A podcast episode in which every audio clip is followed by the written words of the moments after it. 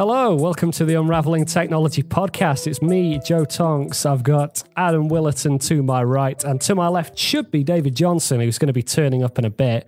It's a little bit of a crazy one today. Um, we've got to be out of this room by four o'clock. It's three twenty-six now, so uh, condensed podcast for you.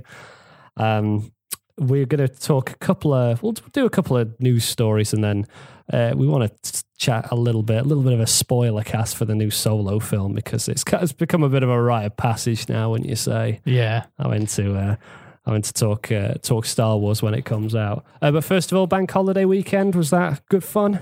Yeah, yeah, it was good. Uh, I was in London. I went to see the Rolling Stones. Very nice. Yeah. You stay over. Yeah, yeah. Cool. Whereabouts do you stay? Uh, we stayed in King's Cross actually, just because it was cheap. Okay, Um, right. It was like a hotel or an Airbnb. Yeah, hotel, hotel. Um, Check you out. Swanky. yeah, it was all right. Yeah. Um, spent the full day in London the next day, but it was like thirty degrees, so Oh it yeah. was pretty unpleasant in Yeah, it's central pretty London. It's one of the reasons I wouldn't want to live in London. I think Yeah, it gets really kind of hot. the stagnant air. Mm. Was the underground all right? Uh, it, it was pretty brutal. Yeah. Oof. Oh well. You're back now. You're back in Sheffield, where uh, Where we where have we? where the air is not moving and it's still very hot, but at least it's not 30 degrees, not yet. Mm. Um, What did you as get we, to? well, as we were saying earlier, I've uh, I'm continuing on my odyssey of spending all of the gift vouchers that me and my wife have accrued over the last however many months. So we went to uh, I think it's called 18 something something. It's Oh, the on West Street. Yeah, the Turkish baths or the old Turkish baths up in uh, up on West Street uh, for a spa morning on the on the bank holiday Monday, which was yeah, it was all right. Yeah. It was um because uh, the way that they do it is you've got a bunch of rooms. You've got one where it's like a hot sauna, and then you've got an ice room, and then there's another hot sauna, and then there's a plunge pool. You Yeah. familiar with the plunge pools? Yeah, yeah. So the whole They're point like is just ice water. yeah. Yeah. So the point in my mind is you go to a spa to relax, right? Yeah. See where I'm going with this, yeah, right? yeah. the whole time because what me and my wife did was we went in there we do hot cold hot cold hot cold then go have a rest go back hot cold hot cold hot cold the thing is the whole time i'm enjoying the steam rooms or sat there having a drink i'm thinking about the next time i've got to get in the plunge pool yeah. It's, and it basically ruins the entire experience for me yeah. Oh, it's yeah, pretty. that can't be good for you can it plunging from suddenly being having a very being very hot to being very cold surely that's I don't know what the. I can't think what the point of it is. I would imagine to wake you up a bit. Oh, I was I was awake already. Have you ever heard that thing that if you're hot, the best thing to do is have a cup of tea because it doesn't alter your core temperature? Is this from? That's from Peter Kay, isn't it? Is it? Peter Kay says, uh, yeah, he's, he makes a joke about like, can you imagine him at Wimbledon, like, uh, you know, after the after they finish the set, they're like, here, here you go, here's your cup of tea, get yourself cooled down. It might be one of those things that turns out to be patently false, Yeah. like different areas of your tongue are different receptors, sweet, sour. 'Cause Mhm. That's not true either. yeah. Yeah. Just checking, just Yeah. making sure we're on the same page here. yeah, so it was a good weekend, good weekend. Anyway, uh, yeah, so as I say, we'll do a couple of quick stories and then we'll dive into the spoilers uh, or our thoughts on Solo. We'll let you know when that's going to happen. So there will be spoilers later on, but we will clearly delineate when that's going to happen. Uh, so, first story I've got, in fact, both of these were provided by David today. So it's cruel. It's a cruel irony that he's not here at the moment. Uh, the first one is about Facebook, because of course it is. Mm. Uh, Papua New Guinea are going to be looking at blocking Facebook for one month at some Right. point in the near future. So, taken from a uh, an article, uh, Papua New Guinea is banning Facebook for one month in order to research the social network's effects on the population and to crack down on fake accounts. Now, I'm not entirely sure how banning people from using Facebook helps them identify and, and crack down on fake accounts. Um, but the the I suppose the more interesting element of that is to research the social network's effect on the population. So, so Papua New Guinea's banning it, Mm. not Facebook banning themselves. No, no. So no. why why did why are they so bothered about fake accounts? I think a lot of it's it's to do more with uh, fake accounts and pornography on there. Right. because I think it's quite a. Uh, this is just my surface level understanding is that Papua New Guinea's got quite a strict kind of religious uh, like over, you know, kind of a, well, Yeah, a yeah. religious country. Yeah. Um, also, about eighty percent of Papua New Guinea's uh, people live in more rural areas with few modern facilities. So off the bat, this this doesn't maybe isn't quite as big news as it sounds. The whole country blocking Facebook because my understanding is that not a lot of people in Papua New Guinea use Facebook to begin with, but they're doing it. Um, well, well, they're doing it. Um, I'm not sure I'd appreciate the government making that choice for me personally No. coming along and saying you can't use Facebook. I think if people want to mandate for themselves they're not going to use Facebook, as we always talk about doing in here every other month, and they're not following through with, that's that's a different thing. But yeah, I'm not sure I'd want the government telling me that. Yeah, I don't know. Um, well, where do where do you where do you draw the line? You know. Mm. Do you see that thing the other day? Uh, someone was selling their Facebook data on eBay. No. so the idea was uh, you know we always say oh facebook oh they're selling your data etc well one guy's uh, decided to put a positive spin on that and he put up his data on his sell, sold his facebook data on ebay to the highest bidder and i think it went for something like $400 But so why why did he do that? Like, what would someone buying his data get from that? probably nothing but, it's it a novelty isn't it Yeah, yeah. it's like someone selling there was a thing that I saw someone on eBay was selling a hole and they had a piece of cardboard with a hole cut out the middle and they said for sale hole cardboard not included yeah so it's just I think it's one why- of those things like we pe- need to just get on this, don't we? yeah people sell stupid like wasn't the first thing that was sold on eBay like a, I don't know a rice crispy or something like that That's a great quiz question for Christmas. It was a quiz question. I've it? definitely heard this in a quiz and I've forgotten it. And next time it's a, a quiz question, I'm going to kick myself. But yeah, this fellow thought if I'm if Facebook's going to harvest my data, I might as well be getting a cut of it. So he, he put it up starting at uh, 99 cents and it's it went on from there. And yeah, it was something like 300 $385. The good thing about that is it's kind of like a digital license. You can sell it to somebody, provided they don't then go and give it to everyone else. You can just sell it again and again. Yeah, yeah. Every time you need, you know, a bit of a cash injection, just get up there and sell your Facebook data. Does that include um, bank details though? No, I can't think of a reason why your bank details would be on Facebook. Uh, for advertising. Good question. I'm not sure. I need to have another trawl through and see what kind of data they're getting there. I remember Yeah. last time I checked it, it tells you things like ad advertisements that you click on. Yeah. Uh, Yeah, it's pretty thorough, isn't it? What was it? Facebook where the someone printed it out and it was just like pages and pages and pages of data.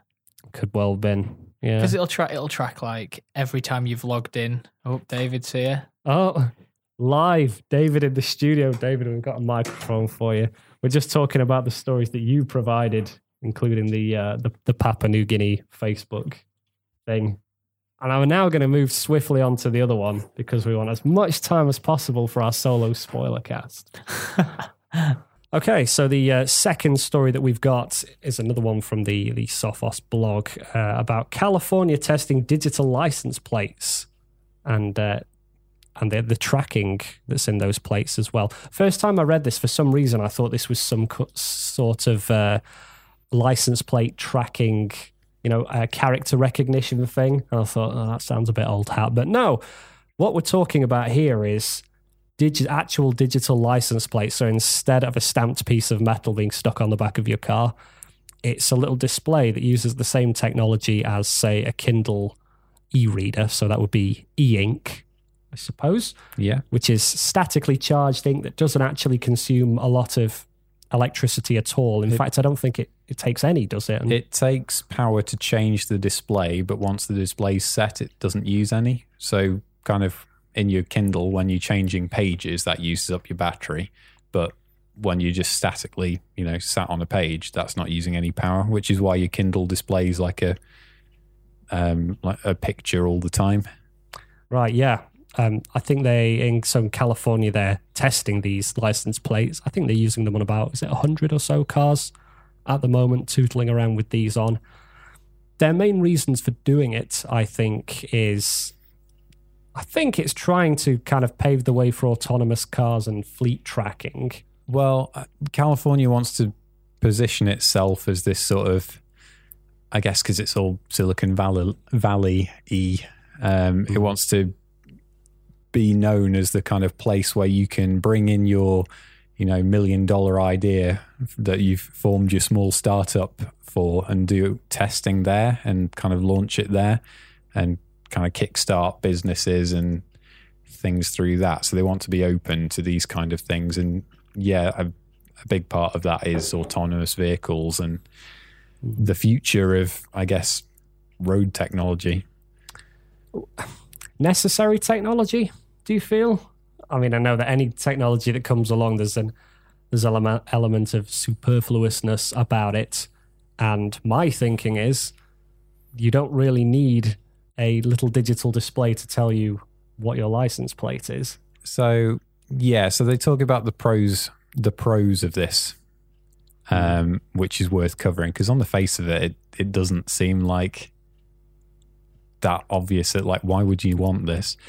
Um, let me play devil's advocate then if you try and sell me on it Okay, so it includes in inside the R plate, uh, as this is called. There's um, wireless tracker technology, which means that you or the police can locate your vehicle. Um, so, and anyone else presumably well, no, it'll be it'll be locked down Uh-huh. um, unless it is you know hacked, like any any of these Internet of Things Gotta- devices runs that risk what- if you've not secured it properly.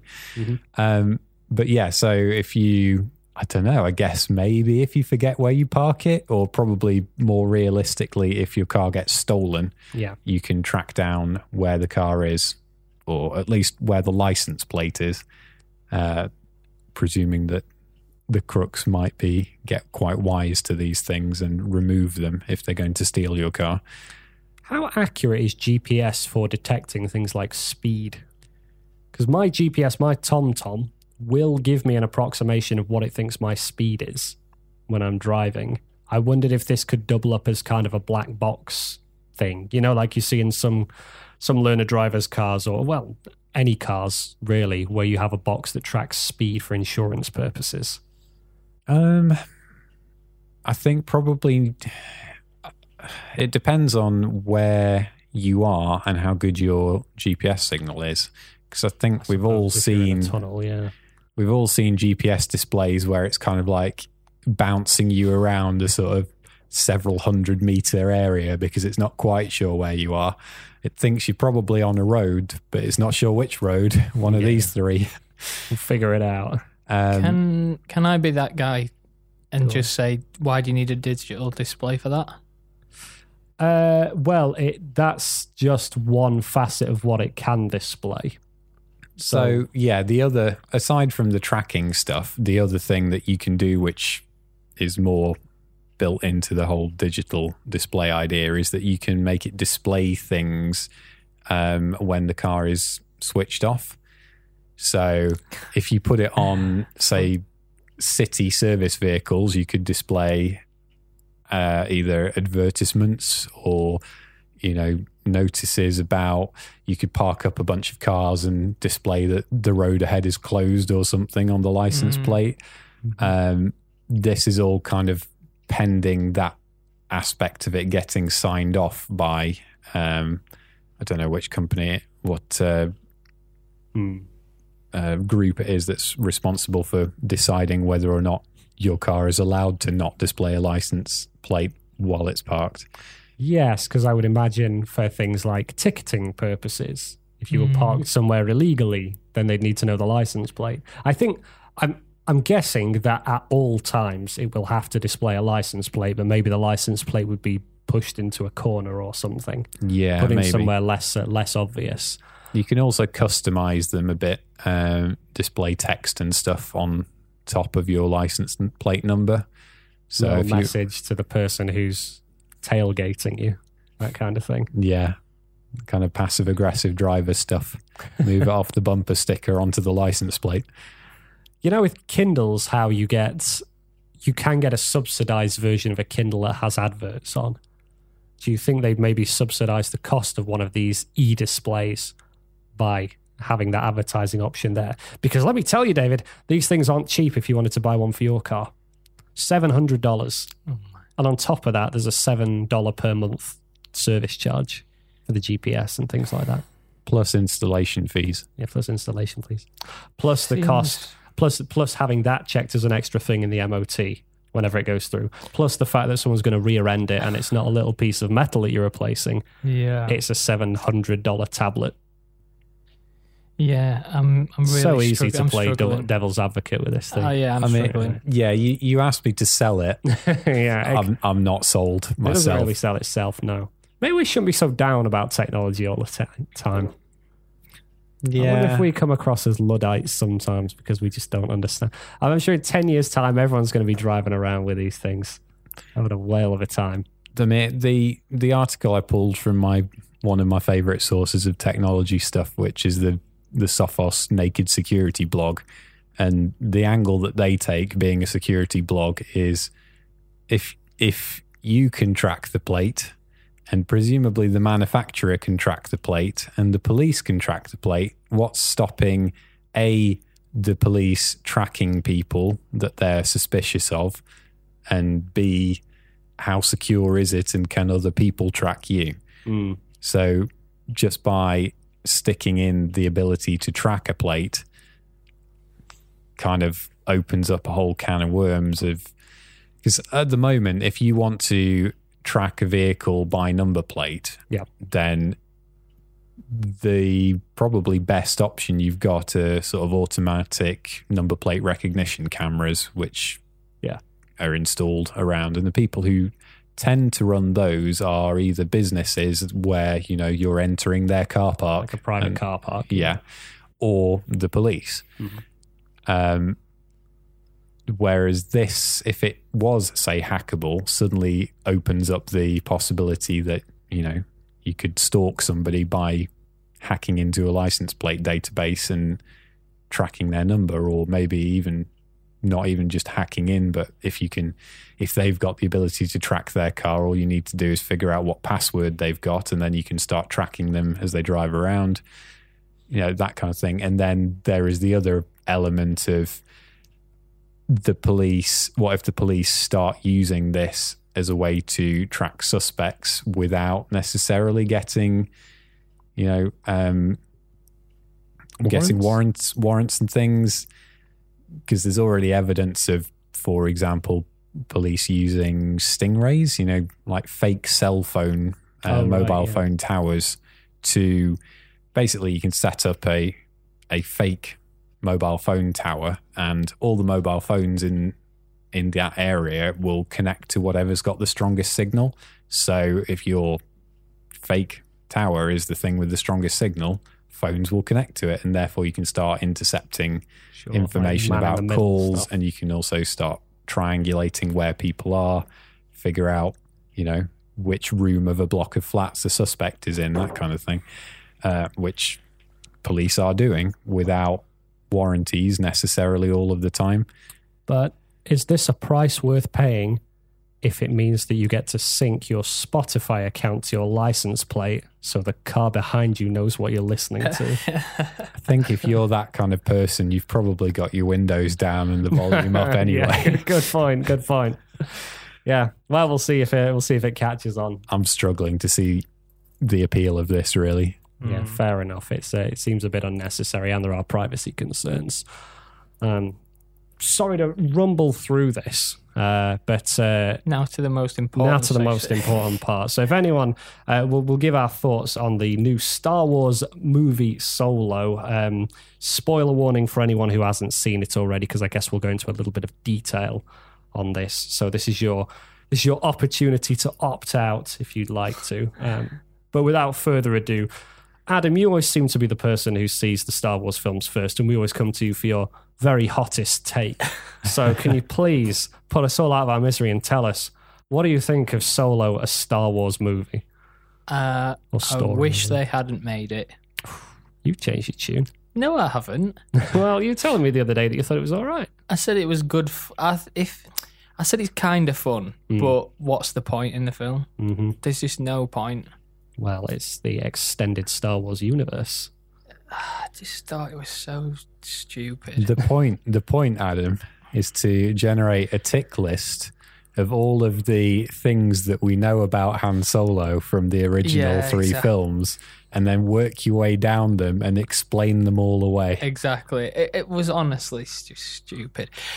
I, you could you could have uh, you know reskin it, reskin it, and make that a story about someone else. You know, someone some other character that we know nothing Well, about someone already. else doing the Kessel Run. Well, reskin it, call it something different. Like what what made that the Kessel Run? Like you could call it the I don't know. It was a pointless mission. Like you knew they were going to get away. You know he did it. They tell you that in the first film. you know they don't die because they're in the first film. Like I just thought it was ridiculous. What did you think of? Uh, um, I don't know the name of the fella, but the guy who played Solo. Do you think that was a good performance? Alden L. Uh, It's old and something. yeah, Alden something. I thought it was pretty good. Yeah, I mean, I, th- I, I, what was Yeah, something, like that. I don't know if He's I'm in pronouncing that. that, right. He's in that Coen Brothers film. isn't he? Yeah, Hail Caesar. That's where Yeah, I. he's first pretty good in that, actually. Yeah, no, he was really good in that. I. Um, yeah, I thought it was good, but you know, Han Solo is uh, Harrison Ford, isn't it? It's just like someone pretending to be Han Solo. Really, I, I think that was the, the distinction that I saw a lot of people saying was they weren't after a solo film per se; they were after a, a Harrison Ford film. Um, like yeah, it, it was fa- it was as good as he possibly could be, but that's always going to be not as good as Harrison Ford, isn't it? Didn't have a lot of a lot of material to work with. Yeah, I don't know. I just I thought it was pretty daft. Really, the more I think about it, the more angry I get about it. but uh, th- you know, It's what this podcast's for: getting angry. But uh, look, it was fun, wasn't it? It was quite a fun action film, and like there was some cool little bits in it and stuff. But on the whole, just like what? I mean, what? I Why like the, was the Darth? nods to the Star Destroyers being built and things like that. Yeah, Again, that was a, f- a throwaway line from the original trilogy, wasn't it? Like again, you could just do that in a different way. You could, you could just do it in a different film. Make a film about the Star Destroyers being built. Like that'd be way more interesting. The I think. logistical nightmare of building. it. It's just a man in a room with a pen and paper. um, Sure. why was Darth Maul in it? Oh, that thoroughly threw me.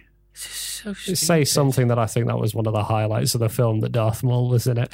Yeah, but that yeah, exactly. I mean, yeah, like- sure, it was it was uh, nonsense, but My response, as I mean, I, okay, your I'm not. initial response was you didn't think it was him, did you? Because you didn't see I a didn't- logical reason for him to be there. Or, So, as somebody who, when I was younger, I was very into Star Wars, and I'm less into Star Wars now, but I still like to think that I know quite a lot of it about it and the universe.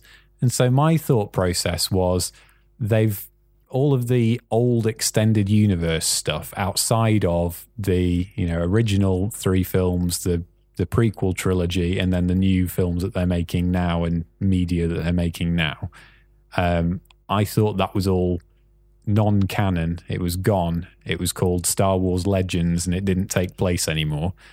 Um, so I was aware that there's this kind of extra story about how Darth Maul didn't actually die when he got cut in half.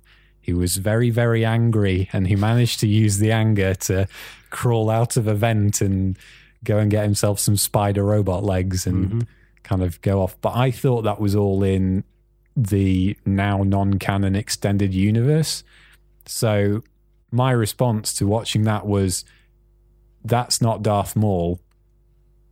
Cat is that Darth is that supposed to he's dead, isn't he? I thought he was dead. Have they just found another you know, person who looks like who's that species? do you think that's a family That's also- trait? The ring of horns on the head Well, and the. Well, it's Well- it's a particular like uh, species of alien, Well- but but this one has a lightsaber as well, so I guess is a Jedi as well.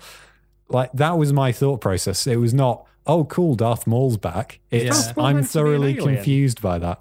Yeah, Never really thought about it. He's got horns coming out of his head, Joe. Technically, they're all aliens, But he's got very human features. Hottest of takes. technically, everyone's an alien. Really. okay, right. He's yeah, not- all right. They're not on Earth, are they? He- he's not a human. Um, Yeah, okay. Well, I think, yeah, fair enough. But, but- yeah, there is there is that TV series, the animated. Yeah, I then that's all in. it, I then it? looked it up, and the the Clone Wars and I think Star Wars Rebels is it? Yeah, both have so. Darth Maul in and are both canon. Yeah, So that whole Darth Maul getting spider legs and then getting new legs, kind of, yes, that's fine. I would have been less confused if we had seen him with robot legs. Well, I think he does, but it's just not very clear. Like I've seen screenshots of it since, and he does have robot. Legs. okay, I think there's a mechanical whirring when he gets up as well. right. Um, I didn't. I didn't pick up on that. No, I was too busy being shocked, yeah, figuring out if it was being like, "What are you doing, film?" Um, well, this is another thing as well, isn't it? If they, if they've introduced him to to sort of like continue that his story on the big screen, they've already done it in the in the TV in the Rebels or whatever. Yeah, so 'cause like, will they do that again? spoilers for well from what i was reading because i've not seen any of the animated stuff spoilers for that he dies at some point in there Yeah, Obi Wan kills him, doesn't he? I've I s- guess. wa- I watched that scene. Um, Okay. I've watched all the bits with Darth Maul in basically. So Um, again, we're saying that there's nothing interesting about his art because he has to survive. until Up a until particular established point in the canon Yeah. I mean, like, well, everybody dies, don't they? I know that. So, but do you know what I mean? Like, you just know what the yeah, but you know what's you just know what's going to happen. I just think it's so pointless because even if it even if something does happen, that's like good.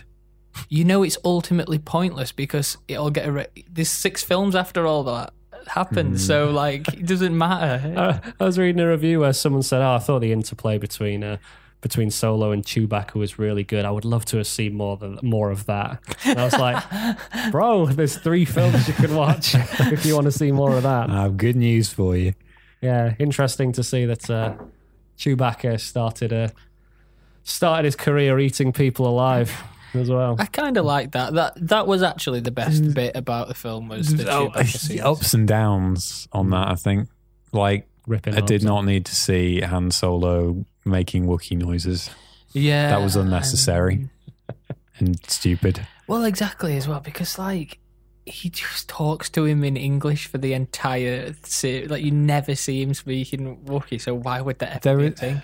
we were um were discussing it afterwards after seeing it and we were like you could you could take another pass at that scene like ultimately what's the point of that scene is that they they understand each other and they kind of bond and you know instead of fighting one another they team up so all that really needs to happen is that Han needs to show that he understands Chewie and Chewie understands Han. Hmm.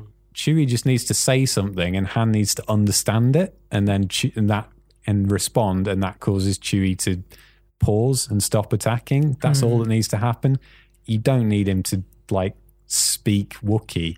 Like how's he fit how does he know how to speak Wookiee if he's grown up in the slums of Corellia? Yeah, I think I think my my problem with it kind of what it basically boils down to is it feels like the whole or most of the plot was written to serve the points of we need to cover these areas of Han's prequel story. So we need to see him meet Chewbacca. We need to see him get the Millennium Falcon. We need to see him do the Kessel Run. And it's kind of like point, point, point, construct a plot around that You rather than write a good plot. it's like First. the you know the the gold dice that they like introduced mm. in Last Jedi, Yeah. and or, Oh, or like, I guess yeah, they've you're been in the background of shots Yeah, before. yeah, exactly. That we were who- we were supposed cares? to know who that what that was about, and we were like, okay, so their Han's dice. Apparently, that that he's like his prized possessions which, that we've only just seen now. Here's the origin story of those dice. Yeah. like it- what? Well, this is it, mental. It goes into such detail about such minor things. Like it really, really cares about Why dealing. did we know to, need to know where he got his surname from? Yeah, okay, that, that is I'm not. so stupid. I really don't care about that either way, and I don't know why everyone's getting upset about it. because that. it's so pointless, though. because like, yeah, he's just that's his name. We don't know because why. it's just the cherry on top of everything else that they did with the film. It's a bit of a funny name, though, isn't it? it's good to know so where Chewbacca, from. how did tell me how did Chewbacca got his name?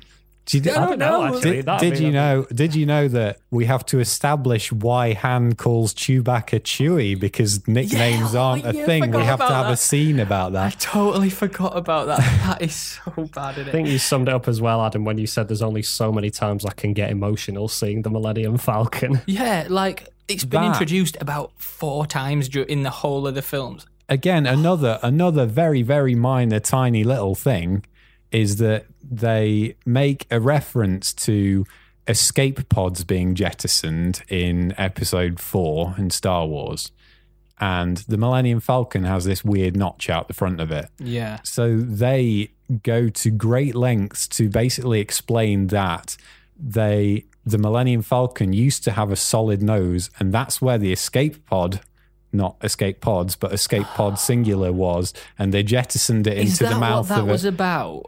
And the upshot of all of that is that you spend, you know, the ninety percent of the time you see the Millennium Falcon, it looks wrong, and you go, "This is weird. This is kind of bothering me because it's not. It doesn't look right. Why has it got this nose cone thing? Why is it not the right shape?" Yeah. Oh, and like what the, the I can't see any reason why they did that apart from to make this random callback to a throwaway line about escape pods being jettisoned in the log. Where, and and it doesn't even make that. sense because it's escape pods plural and they th- jettison an escape pod uh, escape pod singular. Yeah, what? same well? same like line of reasoning with the Kessel Run stuff. How- where Are you going to get upset about the parsecs? I'm going to get upset about the parsecs. Okay. So, original problem in Star Wars Episode 4, New Hope, they talk about um, the ship doing the Kessel run in 12 parsecs. Whoever it was that wrote that, George Lucas or one of his writers, whatever, didn't realize or didn't bother to check that parsec is an actual thing and it's not a unit of time, it's a unit of distance. Mm. So when he said, did the run in 12 parsecs, it kind of bothered some people because they're like, but that's time. That's not, you know, Yeah. that's not time. That's distance. So they go to great pains, and it's like major plot point in this film to retcon that. So the Kessel run is now this kind of route through a, um, like, uh, what's it called? Yeah, like a I can't remember. Um, but just like a galactic dust, gas, gassy? Yeah. cloud thing. Nebula is the word I'm Yeah. looking for.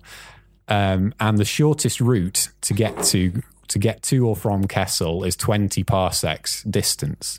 So, but they don't have the time to travel that, so they have to find a shorter route. They have to find a shortcut through, and they managed to find one that is 12 parsecs, actually a bit longer than 12 parsecs.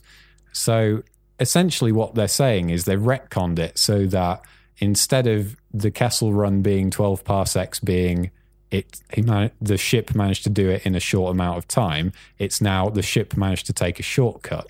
So they've rephrased it so that parsec is now a unit of distance again, which is correct in terms of what parsec means.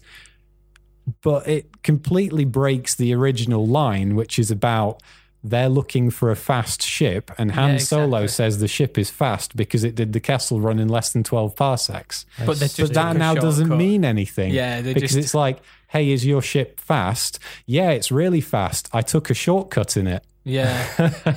also, Oh, that's good. about it's just that. they don't. They're just so laser focused on these tiny, tiny little plot points to, I guess, appeal to the hardcore fans that they don't even think about the context of them in terms of the wider context of the movies. What does this mean in terms of like the parsec thing?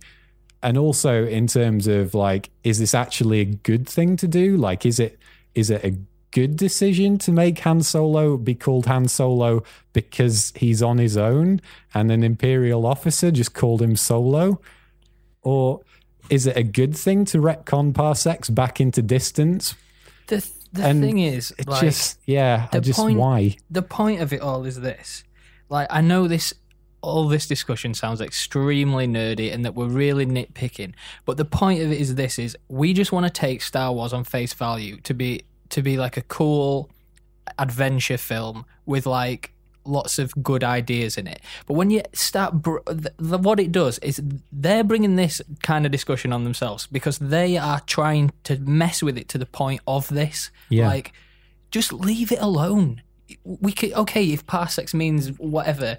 We're in a different galaxy. It might in that. Let's just say in that galaxy, it means this. Like, it doesn't matter. or at least like for what think of the bigger picture when you're doing it like just thinking about it like i like i just put out there you can see that it doesn't make sense like okay you fixed one problem and caused yourself another one so don't do that but also do you need to like do you really actually need to do that because i don't want to go and watch a film because it goes through this checklist of you know things that I remember from the films that I liked. You I say want- that. Ready Player One released earlier this year. That's its entire shtick. It was okay. Yeah, it was all right. Sorry, continue. if Ready Player One was a masterpiece, then that would you know The way some people ruin my point. about it. But it's it's not my opinion. Um, yeah, I I don't want to see something that just goes through a fanboy checklist. I want to Mm. see something that is a good, competent film that stands on its own. Yeah. And- what what in that film really uh, surprised? Apart from Darth Maul, which was totally ridiculous. What about about that film surprised you? You could have guessed every single plot point of that film. I think. I was surprised that the uh, uh, Qi'ra lived at the end. I guess. Did you care? Mm, I thought she was a very bad character. I had well, my my problem with Qi'ra was that they never really. So they establish that she's got this kind of backstory of she's you know um he's so he's trying to he's trying to get back to her that's han's motivation is that he has to abandon her and then he wants to come back to her um and you think that that's going to be his motivation for the rest of the film but about a third of the way into the film she just turns up again and she's managed to escape herself so that's How small is that galaxy? Everyone know. knows each other, don't they? but so they established that she's you know had to, she's gone through some things she's had to do some things um and that they you know can't just run away together which was their ultimate plan. But they just kind of allude to that. And then they never sit down and talk. Like what would make sense from a character standpoint if if you're Han Solo and you've spent the last three years trying to become a pilot, the galaxy's best pilot, solely for the reason of returning to your home planet and rescuing your young love, and then you run into her on you know in the payroll of some local crime lord, and you end up on a mission with her. Would you not sit down and have a chat and find out what's going on and like you know what's the deal with you and the crime lord? Like is there any possibility that we could just ditch him and run off? Is there consequences to that? What's you know are we able to like are you able to leave? Are you in, in are you a slave? Are you in servitude? Are you in debt? Can we pay off some you know you'd have that conversation right? And they hmm. don't. They just don't. And the reasons that they don't they have like little bits of conversation and then they kind of just slightly get interrupted by somebody I'm, I don't. I don't buy the reason that they get interrupted in their conversations, and I don't buy the fact that they're not having that conversation. The whole point of that is to kind of stretch out right to the end when there's this reveal that Qi'ra's working for or under Darth Maul, and that as a payoff just doesn't work because it, the rest of the film doesn't make sense. Because why are they not talking? There's a line uh, she delivers. It's when they when they first meet up again. I think where she he says something to the effect of, "Oh, how did you get off Corellia?" And her reply is, "I didn't." And uh, f- my first thought was, "Oh, holograms in play. Here we go." but no, I She's think force projecting. yeah. but no, it kind of yeah hints at that deeper kind of darker story there. but It they feels never like- they never it. tell it like what what would make sense from a from a plot standpoint is that in the third act you discover like she betrays him and you discover that she's actually turned evil or that she's working for a higher power that she has no control over or something. You you pull back the curtain on all of that past and you reveal that it you know the whatever happened to her in those interim 3 years suddenly affects the main character and the plot but it hmm. really doesn't No. like the only effect it has is that at the end, she says that she's going to come with him, but then she doesn't. Yeah. The as well, w- one of the things that I do like about this film, but that could also be seen as a negative, is I like how it depicts the empire on like a minute level like you see all the like ground level soldiers and the grittiness of of like the wars and stuff and that's good Yes, and they they're not really in it. They're not a bad. They're not the bad guy, which No. is kind of mm. refreshing. but like w- they could have just made you know, like the gangster who Qi'ra's working for or whatever. They could have just taken him out, put Darth Maul in, uh, uh, like kind of allude to him being the the main bad guy all through the film, and then reveal at the end because Yeah, because uh, then it feels more it feels more weighty because the whole thing like the, this just some low level gangster who gets killed off and none of it really matters. Like i don't know. I just thought it was really really just Because ropey. it's not very franchisable. If you killed off Darth Maul and then you don't have a, a you don't have a hook into whatever the next film is. well, I guess. What- Yeah, you can't kill off Darth Maul because he's already been killed off in a different. well they don't well, the they don't even need to kill him off though they could just have him Just cut his legs off again. yeah pour water on his legs as they rust up yeah i don't know Yeah, it. just stop making stuff like this, please. Just There was- let's have something different. There was a couple No, of bits. you can have a Lando film. You can have a Fett film.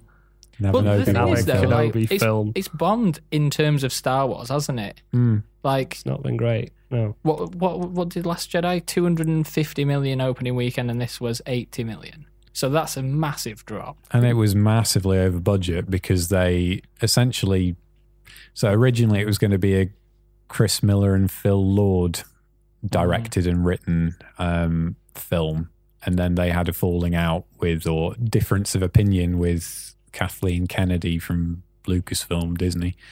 Uh, and they basically tore up the film brought in new script writers new directors and reshot i think like 80% of it. I so which can- I'll I'll be surprised if that opening scene was done by Ron Howard because it feels so different to the rest of the film.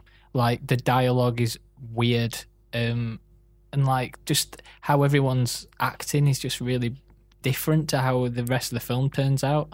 to its credit, you can't really tell the kind of points that well. Where there's not no, no, there's not. on the whole, you can't go, oh, that's a you know, yeah, yeah, that's a Miller and Lord scene. That's a. that's Ron probably Howard's- to Ron Howard's credit that he's Yeah. smoothed that over. But But I feel like they must have rushed the rewrite of the script a bit because it could have done Mm. with several more passes. yeah, There's just there's lines in there like um, there's a line about um, I'm sorry for punching you in the face, which is like you just you don't you don't say that. You say I'm sorry for hitting you. I'm sorry for punching you. Not I'm sorry for punching you in the face.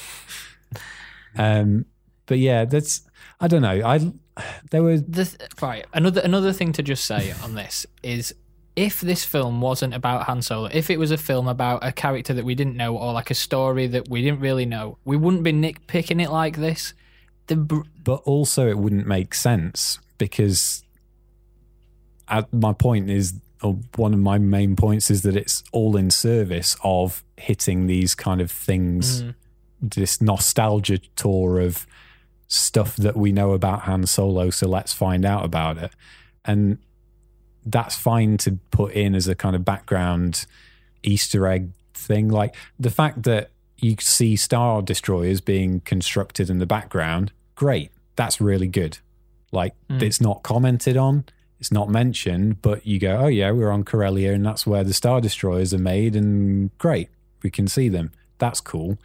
The fact that you have to draw attention to Han's gold dice when it's like, oh yeah, I remember those from the new films. They're in the Millennium Falcon. That means when he's giving these gold dice to the character that he's about to get separated from, we know that he's going to get Yeah, those back again because we know what they are. Um, yeah, I read a pretty uh, um, skeptical take saying, "Well, it's just another franchising opportunity, isn't it? People can go out and buy the gold dice from Solo." I think I just there were it it was kind of I don't know, it was okay. It was decidedly Yeah. okay. Listen, but we've this is- after we've absolutely tore it to pieces, there's some there's some fun little spaceship battles in Like- it. That's cool. I don't know. Like that's what I want to see. the tra- the train thing aside from I guess not really making sense in space because they have spaceships but that's kind of a cool setting I'm not sure they did that much with it but mm. it- initially like I'm all for like a roller coaster type train that they have to do a train heist on great that's a cool setting I want to say it looked good. None of the CGI, you know, stuck out or anything like that. did you did you find it quite washed out Washed out, muddy, dark. Yes, Yes. but I feel like a lot of that was the projection. see so I have I go to Red Letter Media for a lot of my film Yes, stuff you do. Which What are they and I have watched there, and they had major problems with the cinematography. Oh right, It, okay. it was Well, not. It, wasn't us. not our projector because they also Hmm. that I think they said um, note to the cinematographer. If Jay is looking behind him at the projector to work out whether there's a problem with it, you've done something wrong. um, Okay. yeah, so it, I'm glad we didn't see it in 3D because we probably wouldn't have been able to see anything.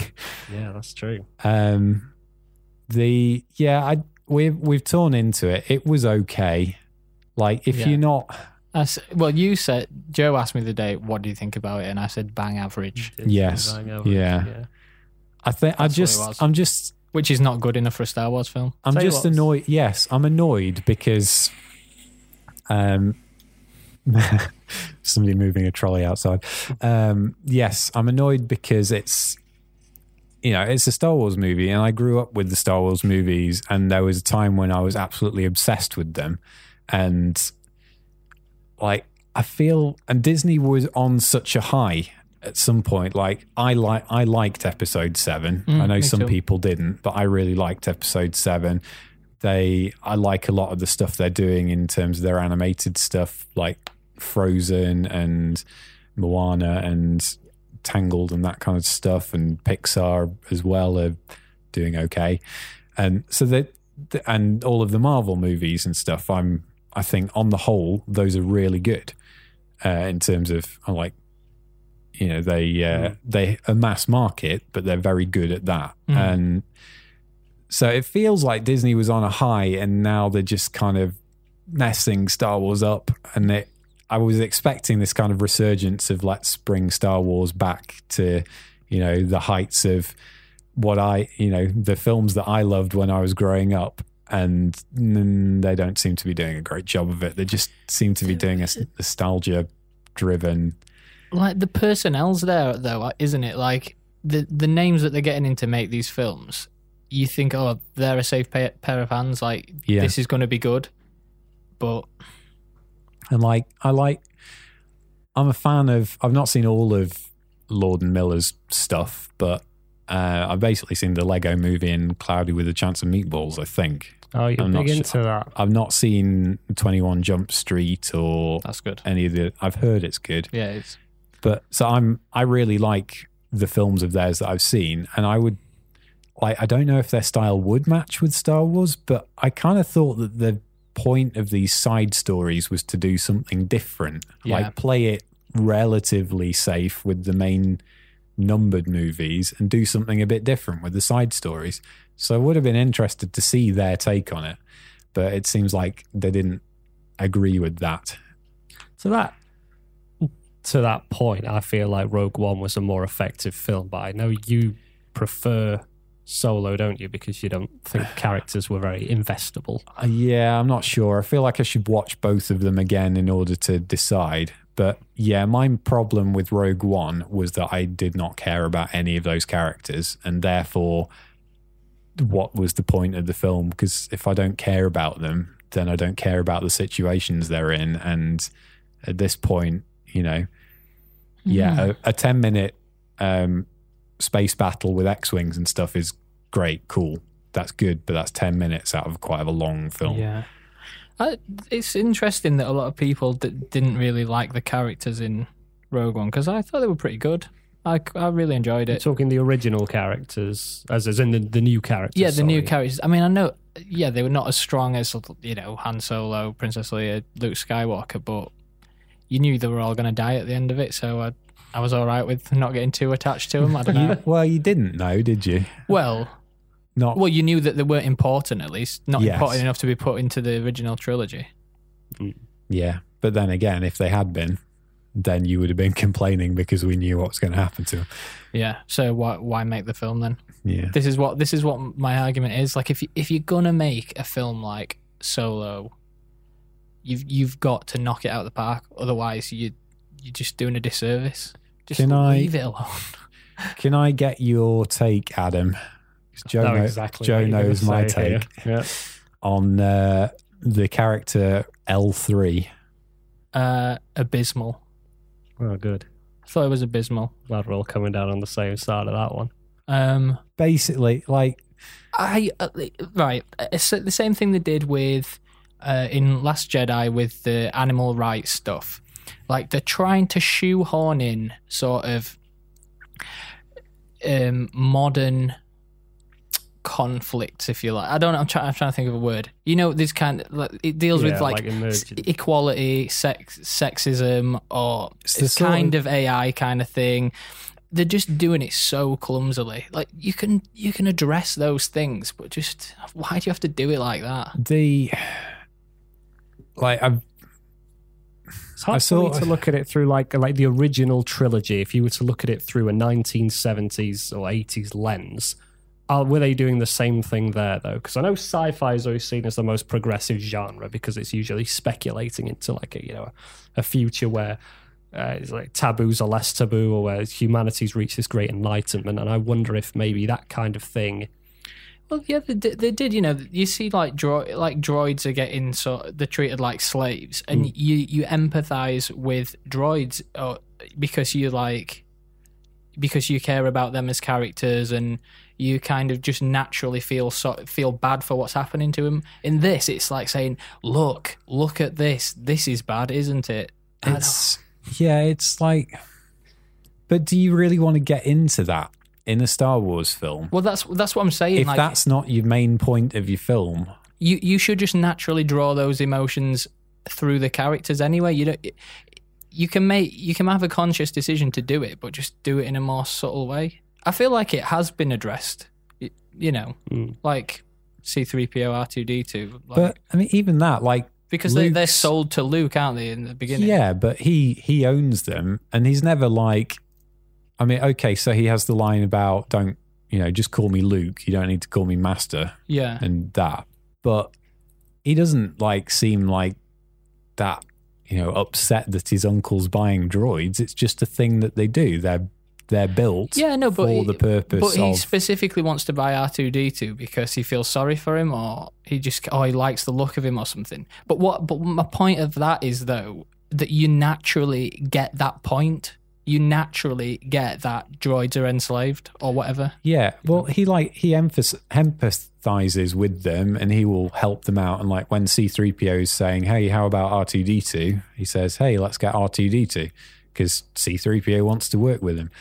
But he doesn't. You know, he still uses droids. He's not like a, this is terrible, a terrible practice, and the world is terrible, and we shouldn't have robots to do our work for us. It just kind of seems like the distinction is whether you treat them well or not, not so much Mm. whether you buy into the practice of having robots or not. yeah okay But anyway, I think if you really, really, really, really wanted to tackle the you know arguments around whether or not you should have droids and whether droids are enslaved and whether droids battling each other, which is a thing that we've not seen before and has just been introduced in this film, is a bad thing or not, then like point A, I don't think that's a good thing to bring up as just like a throwaway line. And point B, the character that wants to discuss that needs to have more to their personality than that. Mm. Yeah, I- exactly. I absolutely hated the L3 character yeah, it was like- terrible. because you just like even if you agree or go, yeah, th- it is kind of weird that robots are treated in this kind of as slaves essentially, and they do have their own personalities and they do think for themselves, and so maybe that shouldn't be just the constant moaning and whining and Mm. like, do you need anything else? Equal rights. Just oh yeah, forgot that about that line. That line in the weird one insinuating that she was having relations with Lando. Yeah, Yes. What is that? And th- this just is the that thing. is that is her entire character and everything is just moany whiny it's like whether or not you agree with the whole social justice warrior label and whatever your feelings on that movement if you can call it that um it's just they've written the most stereotypical social justice warrior character like I don't think ironically. I think yeah, and, I- and if- it, if- if- definitely doesn't feel ironic anyway. if it's ironic, if it's like supposed to be poking fun at that, they really missed the mark. And if it's supposed to be genuine, they just made a completely unlikable character. Mm. Just I was yeah, I was waiting for that character to get blown up. And Yeah, I was all- glad when that happened All because she not did throughout the film was hinder the main characters as well. She did. She offered nothing. She she just complained, had a bad attitude, just constantly like getting up in everybody's faces about politics. And then she and then she dies, and you're supposed to feel sorry. It's like a really weird scene where there's like the emotional music comes in, and Lando's like cradling her head or whatever. Mm. It's like this is bizarre. Are we supposed to feel bad about this, or I know, and Suppose that was meant to be emotionally grounding Lando as well. I And- think up until this point, has been a little bit of a zany character. I know, but ah, and the the ultimate ultimate point of her character, as far as I can tell, apart from some like throwaway robot politics and I guess fleshing out Lando's character a bit in weird ways, um, is that there was a line in the original four movies somewhere in the original trilogy, sorry, somewhere where C3PO is talking to the the Falcon's hyperdrive and he's talking about it having like a weird dialect and like being a bit, you know, weird to talk to. Um, so they upload L3's consciousness into the Millennium Falcon, which explains away that like throwaway line about how the Falcon's a bit weird to talk to. So the sassy, like complainy, whiny character is now part of the Millennium Falcon, and so that explains why the computer is kind of a bit rude and weird to C3PO in that trilogy. Which, again, like you really, really did not need to do that. There was no point to doing that.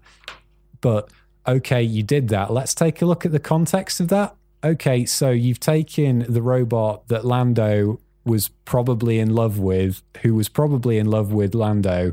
You've taken the only remains of her, her consciousness, uploaded them into his spaceship, and then you've stolen his spaceship off him in a game of cards. So completely separated the two of them. yeah, You Well- just think about the context of these things. Yeah.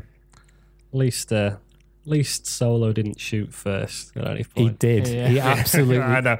We unfortunately we don't have time to go into Yeah. that. We do have to wrap up, but yes, uh, ne- fair to say they hit pretty much every conceivable, uh, uh, yeah, reference that they could have. Solo a Star Wars story in a cinema near you. Yeah. Go and have a look. Make up your own mind. Don't let us tell you what to do. Send send us a long complaining email about how I'm wrong or how I'm right. Yeah. Maybe you'll persuade us. You never know. Okay, I'm going to have to wrap this up. Uh, at least we got a bit more time than I expected. I Yeah. thought we'd have to be out here by four. That has not been the case. But we do have to get out now. So, uh, yes, if you do want to uh, talk to us about it, send an email, podcast at unravelingtechnology.co.uk or tweet us at unravelingtech. We've got the blog unraveling.technology, which Adam is always working away on. Uh, anything good? Uh, Jono wrote a blog about He the new, did, yes. If you want to get into the minutiae of uh, of, of wireless, 60 gigahertz 60 Wi-Fi. gigahertz wireless point to point capabilities. It's all on there in immense detail for you to have a look through. And we've also got, uh, no, we don't have anything else. But if you want to leave us a review on iTunes, it would be tremendously helpful and we would appreciate it a lot. And Adam will give you a personalized call out on the next episode. Yeah, that's Yeah. how confident I am that we're going to get. Great. Yeah, okay, well, that's it from us. Uh, we'll be back next week. Thank you very much for listening. From me, Joe, Adam, David, and we'll see you next time. Goodbye. Bye. Bye.